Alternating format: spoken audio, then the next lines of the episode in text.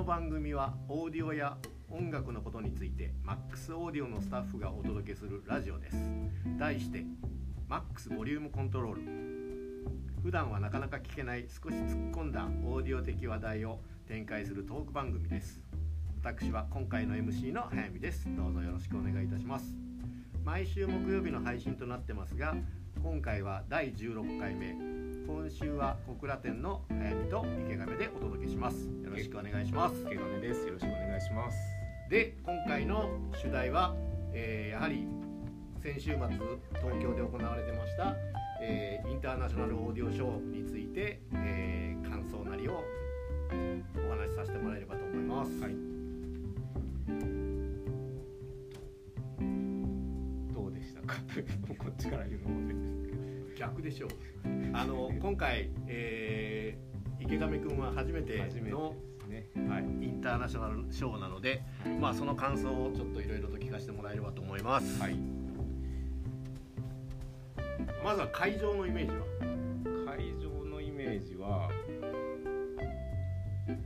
まああのそういうフェアというかそういったのってまあうまあそのマックスオーディオのああいうあの一社ずつそのブースがあるっていうのは、えーすごいなとは思いました。ただこうえーまあ正直こうずっと全社全ブース回るのもこうそこそこ広いというか距離があるのでなんかまあ全部回るのが本当に大変かなと思ったんですけどまあでもあれだけ大きいイベントなのでちょっとこうまあやっぱり規模がだいぶ違うなっていうのは感じましたね。まあ、もちろんね、あの日本で行われるショーとオーディオのハイエンドのショーとしては、えー規模はまあ普段ねうちで扱ってるようなもの以外にもたくさんのものが並ぶんで会場が広くなるのは当たり前だし、まあ、毎回行くたんびにやっぱり歩き疲れるなっていうのは毎度の感想ではありますよね。それも初めてだったので特に、うん、一日終わったらすごく歩いたなっていう感覚がありましたね。でその中でまあいつもまあいつもっていうかそのえー一昨年はコロナで中止になり、はい去年は、えーまあ、えーコロナを理由に、まあ、参加されなかった商社さんとかがいくつかあってで今回久しぶりに、まあ、フルに出てるかなと。でまあ、あの入場の方法としてはね去年からあの事前予約制ということにしているので、まあ、公式ではないですけど、え3日間通じて4000名ぐらいが来られるんじゃないかって、まあ、関係者の方はちらっとおっしゃってましたけどまあまあなかなかのにぎわいでしたよね。でそれと去年と違うのはやっぱり外国の方、まあ、特にアジア系の外国の方が去年はもうほぼいらっしゃらなかったんですけどね今回はやっぱりそれなりにいていろんなブースでまあ商談なのかいろいろされてたりしてましたしその辺が徐々にこう以前に戻ってるかなっていう感じはしましたよね。うんまずその一番おって思った部屋はどこ？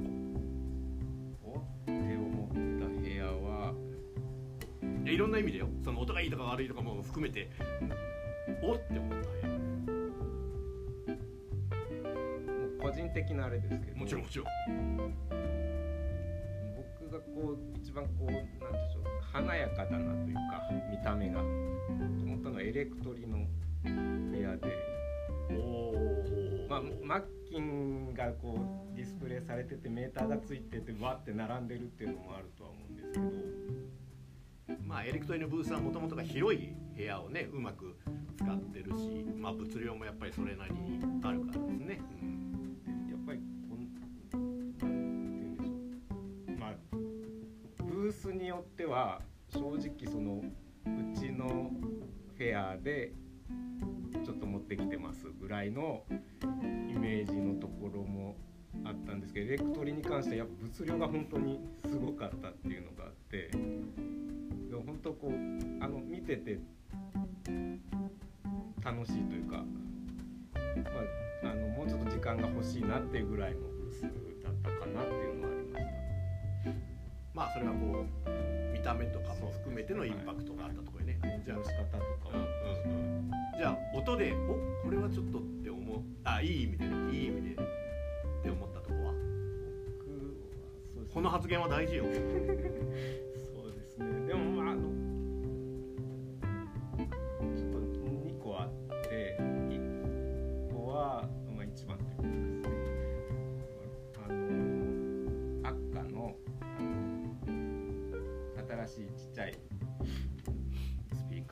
あれはあの本当サイズ感その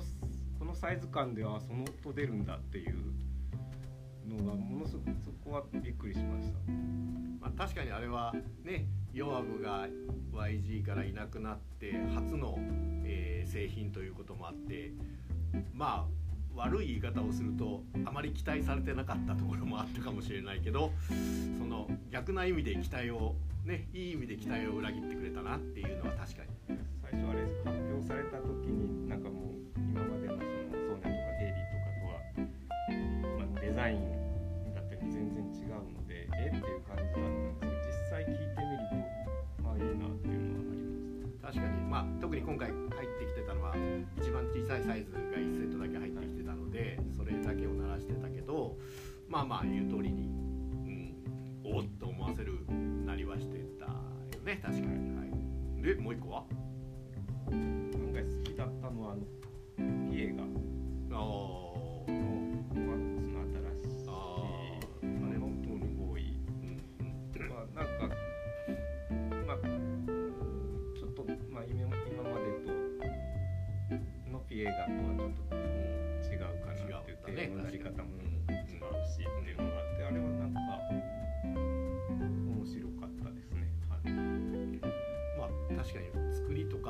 たまあ作り、えー見た目とかはそんなに変わった感じはしなかったけど音作りはかなり変わって聞こえたね、うん。じゃあ、えー見た目のインパクトと音はそこだとして、はい。えーもう全然いろんな意味で今度の東京に行ったことで一番印象に残っていることは？印象に残っていること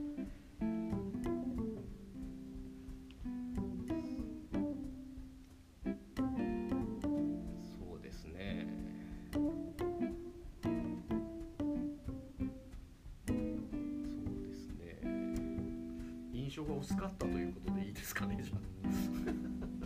古賀君の疲労感の多さ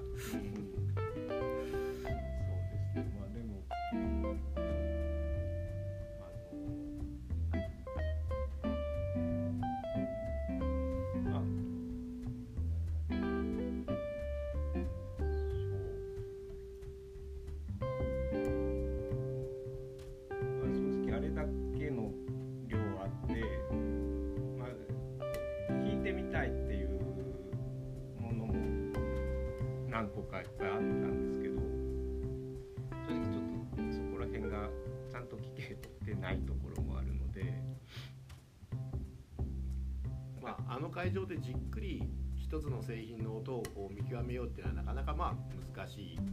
よね。あの鳴ってる音で印象をつかむぐらいのことはできても。だからまああそこで気になったものを、えーあとはまあこっちに借りるなりまあなんなりしてここでゆっくり吟味したい。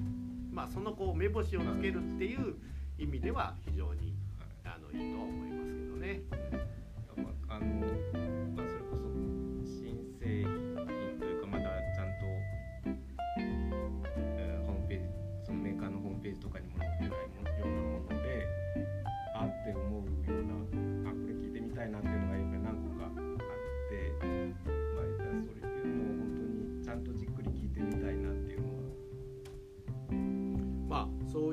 場をまたねこちらで設けられればいいのかなとはもちろん思いますしその中で、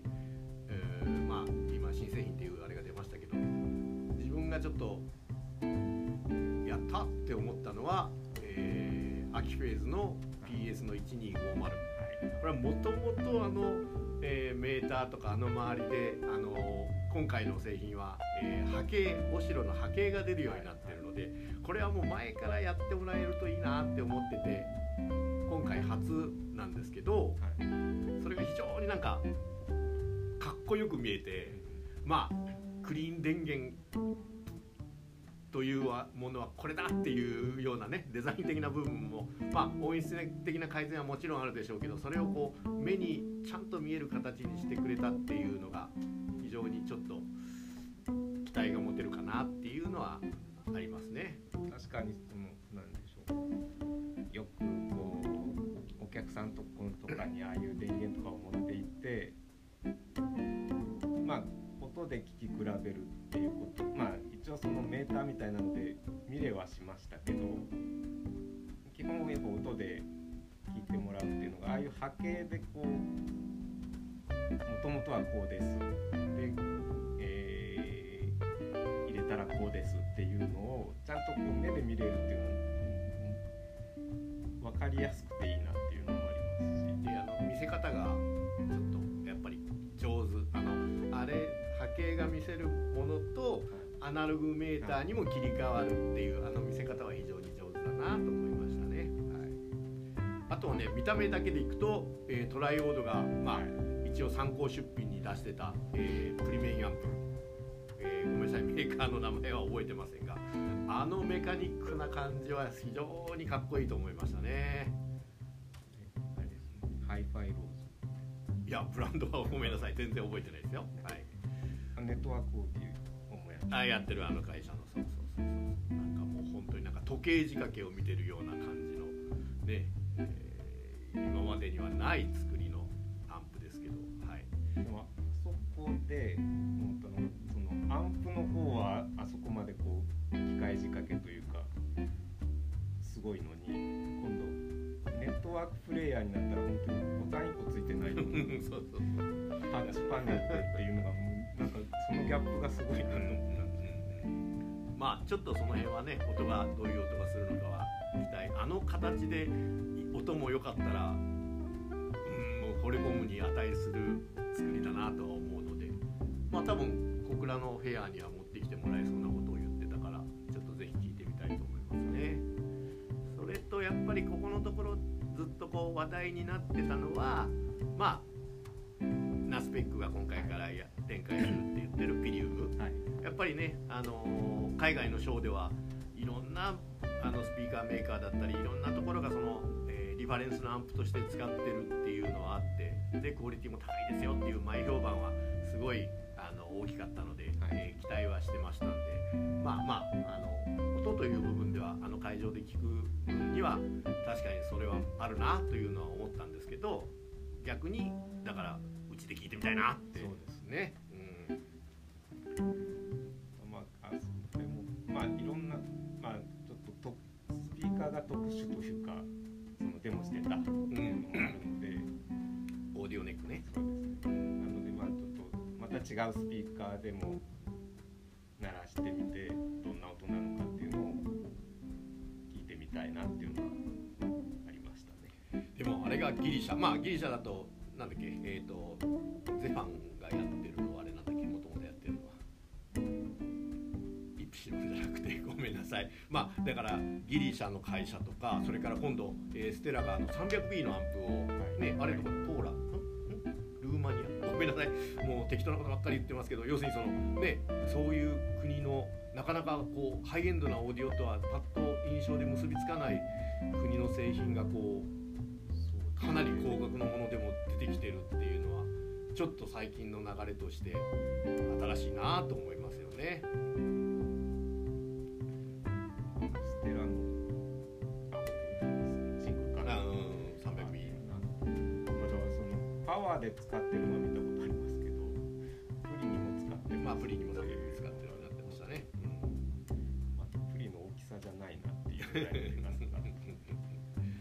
まあだからそういう、まあ、本当にこう1000万円を普通に超えてしまうようなものがねずらずらずらと並んでるっていうのは、まあ、ここのところ、まあ、当たり前になりつつあるけども、はい、その中でもちょっとねあの新しいブランド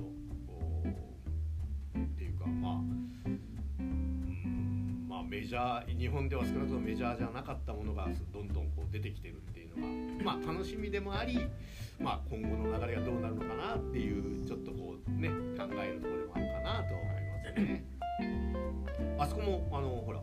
アイレックスさんがやってたあのスピーカーあね。あれはまあなんだっけ？オーディア。オーディアのアンプのメーカーが起こしたスピーカーのブランドとか言ってたけどあれでも1000万円超えてるでしょ？まあなんかちょっと図体もでかいし、うん、形もどっかで見たような見たことのないようなっていうね形で音はなかなか低域とかは非常にスムーズに出てたから面白いかなと思いますけどね。そういう意味ではあの前回のミュンヘンであれしてたあのなんだっけダリのコアコーコーねあのそれも1500万円ぐらいしちゃうんでしょ？れもなかなかまああのまあ見た目ですよ。見た目はでっかくてなんかダリのトップエンドってこんなんかって思って音に期待してたけど音はちょっとちゃんと聞けなかったんで。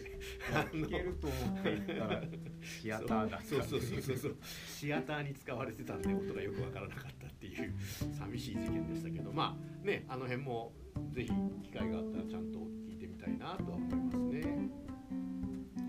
あとはねあのこれまた全然違うんだけどうちでもなかなかやってはないんであれですけど、はい。DCS のあのヘッドホン専用のダックはい。クロックアンプね。あれも、えーセットしちゃうといくらよっていうぐらいの金額ですけどヘッドホン専用に作られてるってそういう需要が世の中にあるっていうのがちょっとびっくり。ね。なんか言ったら今までの違いますよっていうのを言ってたので、まあ、基本的にはもうヘッドホンでいい音っていう感覚でああいうのを作ってるっていうのはすごいですね。なかなかあれはちょっとまあねそういう需要があるんだっ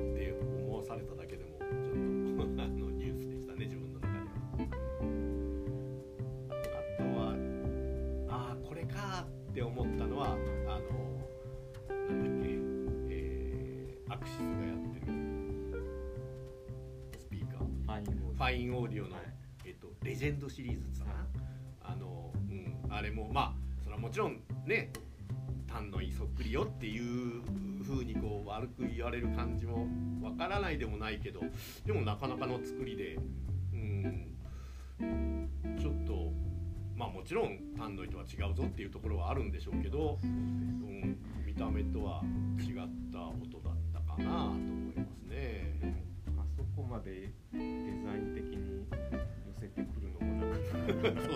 なかなかの勇気とは思うけどでもまあ作りは非常にいい感じがしたよね。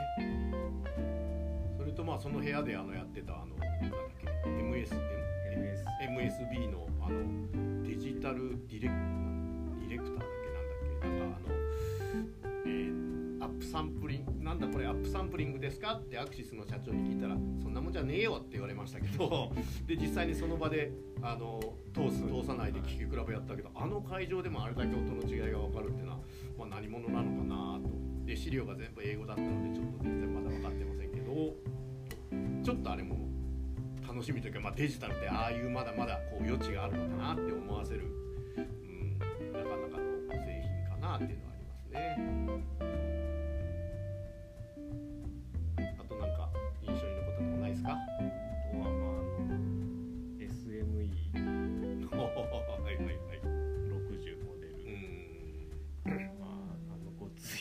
い感じはでもなんかアームもあれにしかつかないアームがついてるシリーズ5なんだけど素材が違うし素材のことは公表しないとか言ってたね。で販売はもちろんしないって言ってた。でそのブースにあったあの SME のレコードクリーナー。あーなんか違うブランドのなんとかなんとか。ほんとでかいごっついやつでしたけど。あれって言ったら某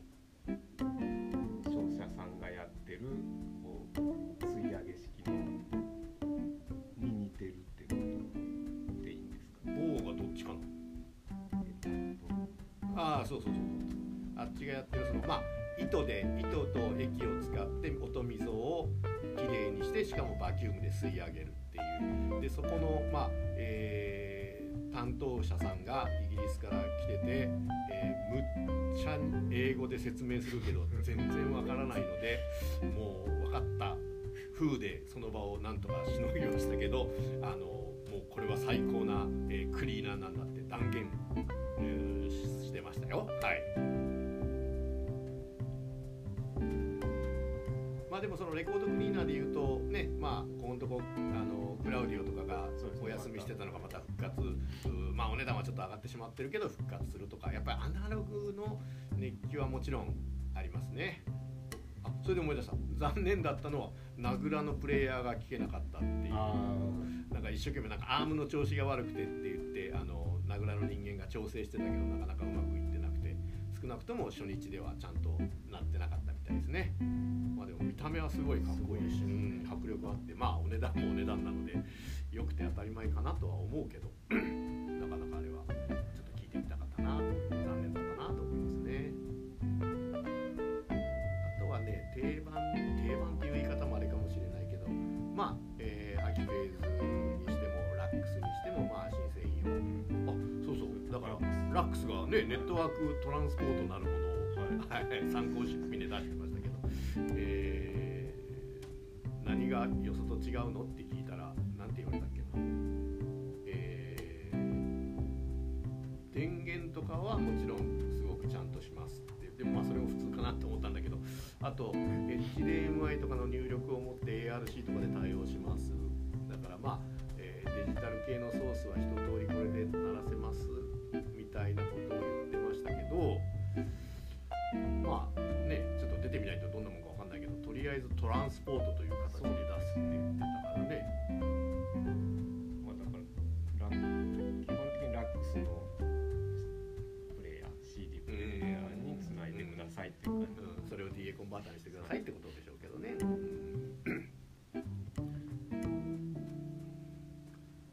あとは何だろうな。あまあエソテリックのブースも非常に賑わってましたね。まあまあもちろん今回はそのあの T1 っていうプレイヤーがあるし、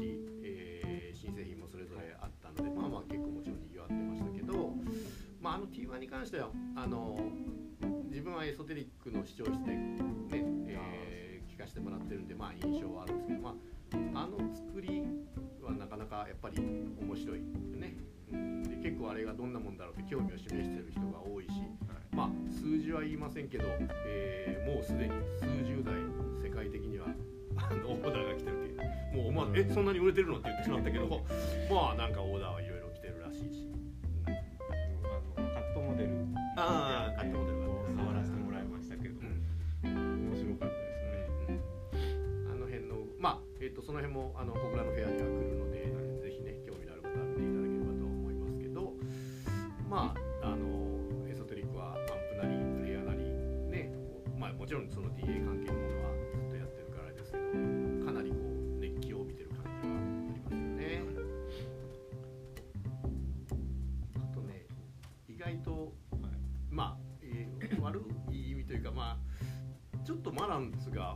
新製品が全部出てしまってて、うん。まあかつ新しいものって700シリーズだってこともあるかもしれないけど、はいマランツのブースがちょっとそうですね あのあの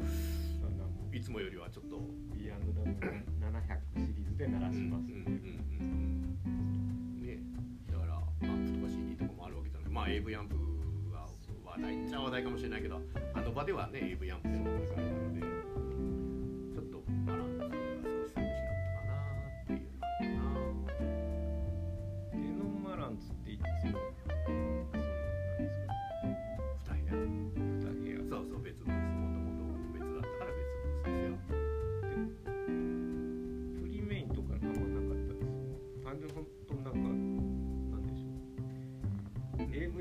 系が新しい、まあ、新商品が出てるっていう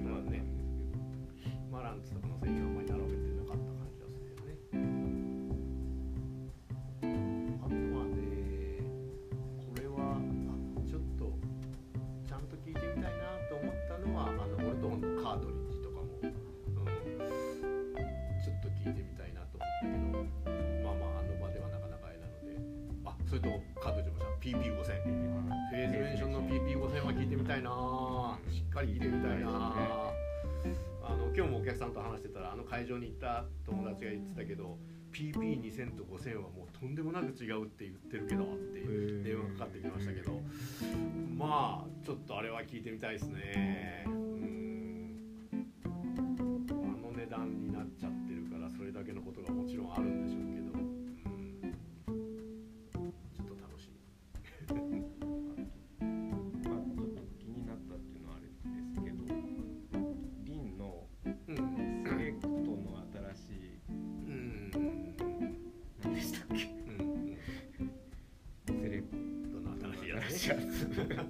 まあ筐体が変わって。つうん京丹ほんと全然うんもう構成が全然違ったので同じ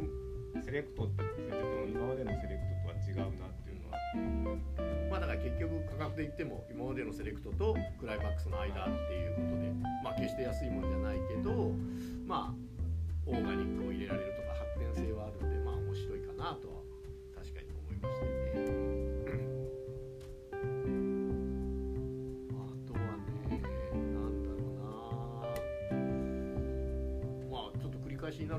るけどやっぱりさあのアキフェズの PS のあの表示がすごい今回は、まあ、かっこいいなって思ったので、はい。えーそこはちょっと久しぶりにあのなんか PS1250 っていうのがいいなって。ここのとこちょっとねどちらかというとアイソテックとかに浮気してたことが多いので。まああのデザイン性と音もちゃんと聞けたら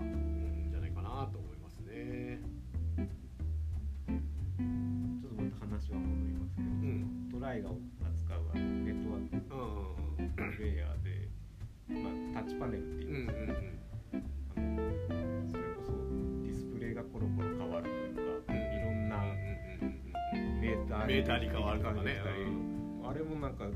まあ、ちょっと全然違う感じで面白いなっていう。多分今のこうこのラジオの説明だったら全然想像つかないと思いますけどまああの簡単に言うと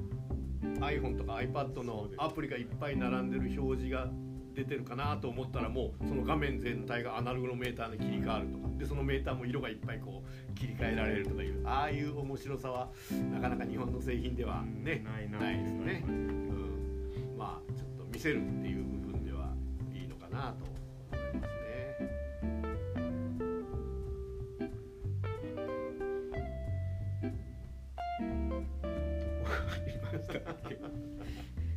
まあでもそのいろんなとこ一通り回って最初に言ってましたけど結構あの会場を1日で回るでまあそのじっくり聞くっていうことが本当は正直やっぱりなかなか難しいのでやっ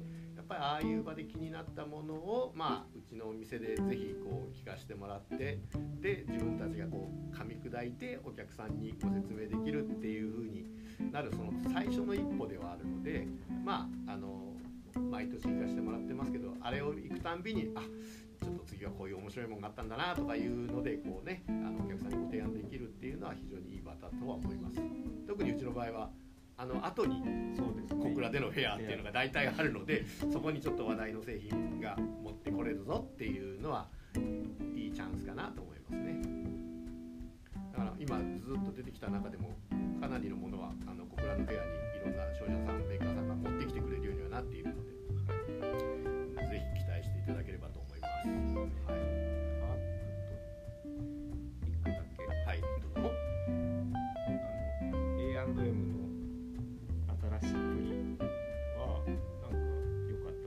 ったんですけど。ごめん全然聞いてないわ俺それいやなんかそう A&M のとこに行ったらあの社長に挨拶させるからとかスーさんに言われてちょっと待ったりしてたから全然音は聞いてません。すいません。それこそ今まであのパワーアンプが高いのというかうんグレードがこう、あったものがプリは今まであんまりそこまであそうね確かにそう。そうなかったのでまあしっかりとし低音のコントロールをなんとかでこうとかでとかいろいろ説明してたやつだ。いっぱいつまプレゼンスのあれを変えられますみたいな。ああなるほどなるほど。ああごめん聞いてないわ。まあそういうのもちょっとあの小倉の会場とかに持ってもらえれば聞きたいなと思います、はい。まあねちょっといろいろ取り留めなくいろいろ言っちゃいましたけど、まあ、でもあの本当に、えー去年がやっと開催できて今年になってまあ、えーほぼ普通通りの状態でできたっていうのは非常に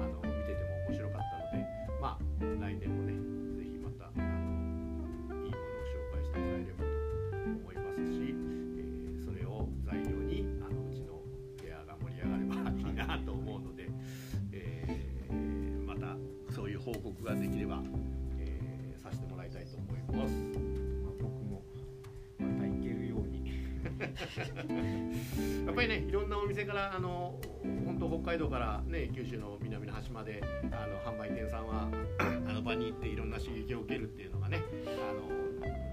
結構あるのでやっぱりはいあのぜひみんなで行けるように頑張ろうと思いますよ。はい、じゃあいいですか？締めますよ。なんかありません？言い残したことは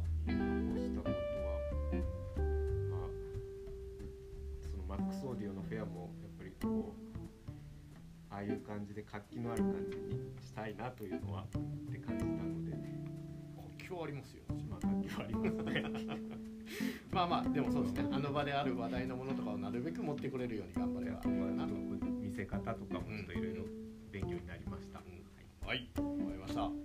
ということで、えっ、と、えー今回はその東京インターナショナルオーディオショーについての報告という意味で、えーさせていただきました。はい。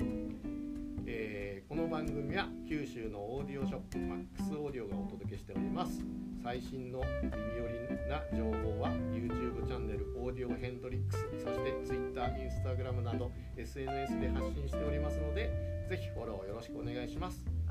ということで締めさせていただきたいと思います。今回は、えー小倉店の早見と毛亀でした。はい。どうもありがとうございました。失礼します